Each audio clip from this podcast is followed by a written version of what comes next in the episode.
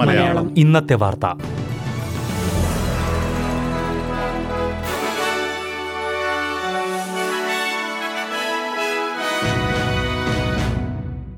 നമസ്കാരം. S B S Malayalam ഇന്നത്തെ വാർത്തയിലേക്ക് സ്വാഗതം. ഇന്ന് രണ്ടായിരത്തി ഇരുപത്തി മൂന്ന് സെപ്റ്റംബർ ഏഴ് വ്യാഴാഴ്ച.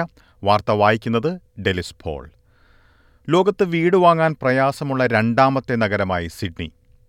വീടുകളുടെ കുറവ് ഏറ്റവും അധികം ബാധിക്കുന്നത് സിഡ്നിയിലെ യുവാക്കളെയാണെന്നാണ് റിപ്പോർട്ട്. ഇത് നഗരത്തിന്റെ ഉൽപ്പാദനക്ഷമതയെ കാര്യമായി ബാധിക്കുന്നുണ്ട്. പത്ത് ബില്യൺ ഡോളർ നഷ്ടത്തിന് കാരണമാകുന്നതായാണ് റിപ്പോർട്ട്. ലോകത്ത് വീട് വാങ്ങാൻ ഏറ്റവും പ്രയാസമുള്ള നഗരം ഹോങ്കോങ് ആണ് ഹോങ്കോങ്ങിന് പിന്നിൽ രണ്ടാം സ്ഥാനത്താണ് സിഡ്നി. സിഡ്നിയിലെ ശരാശരി ശമ്പളത്തേക്കാൾ പതിമൂന്ന് മടങ്ങ് വിലയാണ് ശരാശരി വീട് വില എന്നാണ് കമ്മിറ്റി ഫോർ സിഡ്നിയുടെ റിപ്പോർട്ട്. വീടുകളുടെ ലഭ്യത കൂട്ടാൻ നടപടികൾ സ്വീകരിച്ചില്ലെങ്കിൽ സിഡ്നി നഗരത്തിന്റെ വളർച്ചയെ തന്നെ ബാധിക്കുമെന്നാണ് കമ്മിറ്റി ഫോർ സിഡ്നിയുടെ ചീഫ് എക്സിക്യൂട്ടീവ് ഈമൺ വാട്ടർഫോർഡ് ചൂണ്ടിക്കാട്ടിയത്. സിഡ്നിയിലെ വീടുകളുടെ വില മീഡിയൻ വില ഒരു മില്യൺ ഡോളറിലധികമായത് യുവാക്കളെ നഗരം വിടാൻ പ്രേരിപ്പിക്കുമെന്ന് New South Wales premier Chris Minns പറഞ്ഞു. അസമയം വീട് വില ഉയരുന്നത് പലിശ നിരക്കുമായി ബന്ധമില്ലാത്ത കാര്യമാണെന്ന് വിരമിക്കുന്ന reserve bank governor Philip Lowe പറഞ്ഞു. ഓസ്ട്രേലിയയിലെ സമൂഹത്തിൽപ്പെട്ടവർ തന്നെ അതിന് ഉത്തരവാദികളാണെന്ന് അദ്ദേഹം കൂട്ടിച്ചേർത്തു.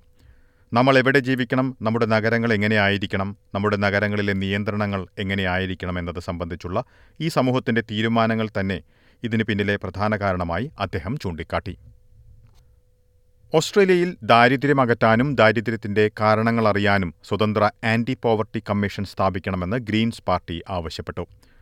സാമൂഹിക ആനുകൂല്യ പിന്തുണയായ job seeker parenting payment youth allowance age pension disability support pension എന്നിവ എത്രയായിരിക്കണം എന്നത് സംബന്ധിച്ച് ഈ സമിതി ഉപദേശം നൽകണമെന്നും ഗ്രീൻസ് പാർട്ടി നിർദ്ദേശിക്കുന്നു.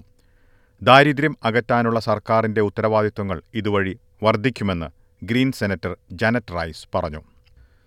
ഒക്ടോബർ പതിനാലിന് നടത്താൻ തീരുമാനിച്ചിരിക്കുന്ന റഫറണ്ടത്തിൽ വോട്ട് ചെയ്യാൻ പൊതുജനത്തിന് മുന്നിൽ ആവശ്യത്തിന് വിവരങ്ങൾ ലഭ്യമായിട്ടില്ല എന്ന് പ്രതിപക്ഷ നേതാവ് പീറ്റർ ഡട്ടൻ പറഞ്ഞു.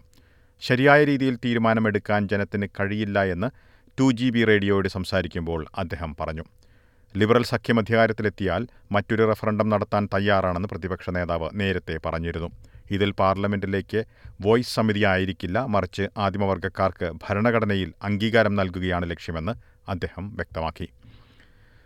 കാലാവസ്ഥാ വ്യതിയാനം അതിരൂക്ഷമാകുന്നത് തടയാൻ ആവശ്യമായ നിലയിലല്ല ഓസ്ട്രേലിയയിലെ കാർബൺ ബഹിർഗമനത്തിന്റെ നിരക്കെന്ന് ഓക്സ്ഫാമിന്റെ മുന്നറിയിപ്പ്.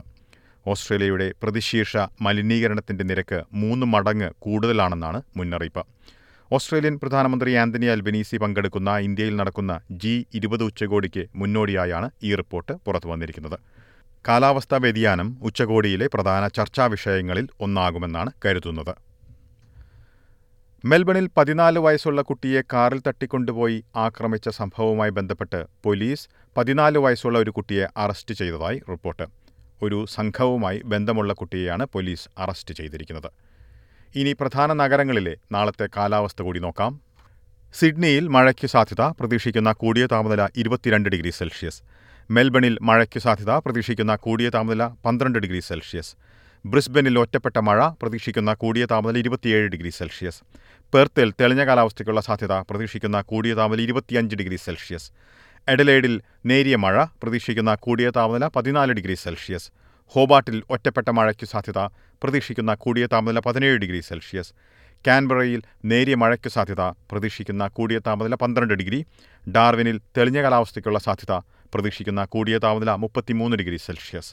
ഇതോടെ ഇന്നത്തെ വാർത്താ ബുള്ളറ്റിൻ ഇവിടെ അവസാനിക്കുന്നു. നാളെ വൈകിട്ട് ആറു മണിക്ക് എസ് ബി എസ് മലയാളം വാർത്താ ബുള്ളറ്റിനുമായി തിരിച്ചെത്തും. ഇന്ന് വാർത്ത വായിച്ചത് ഡെലിസ് ഫോൾ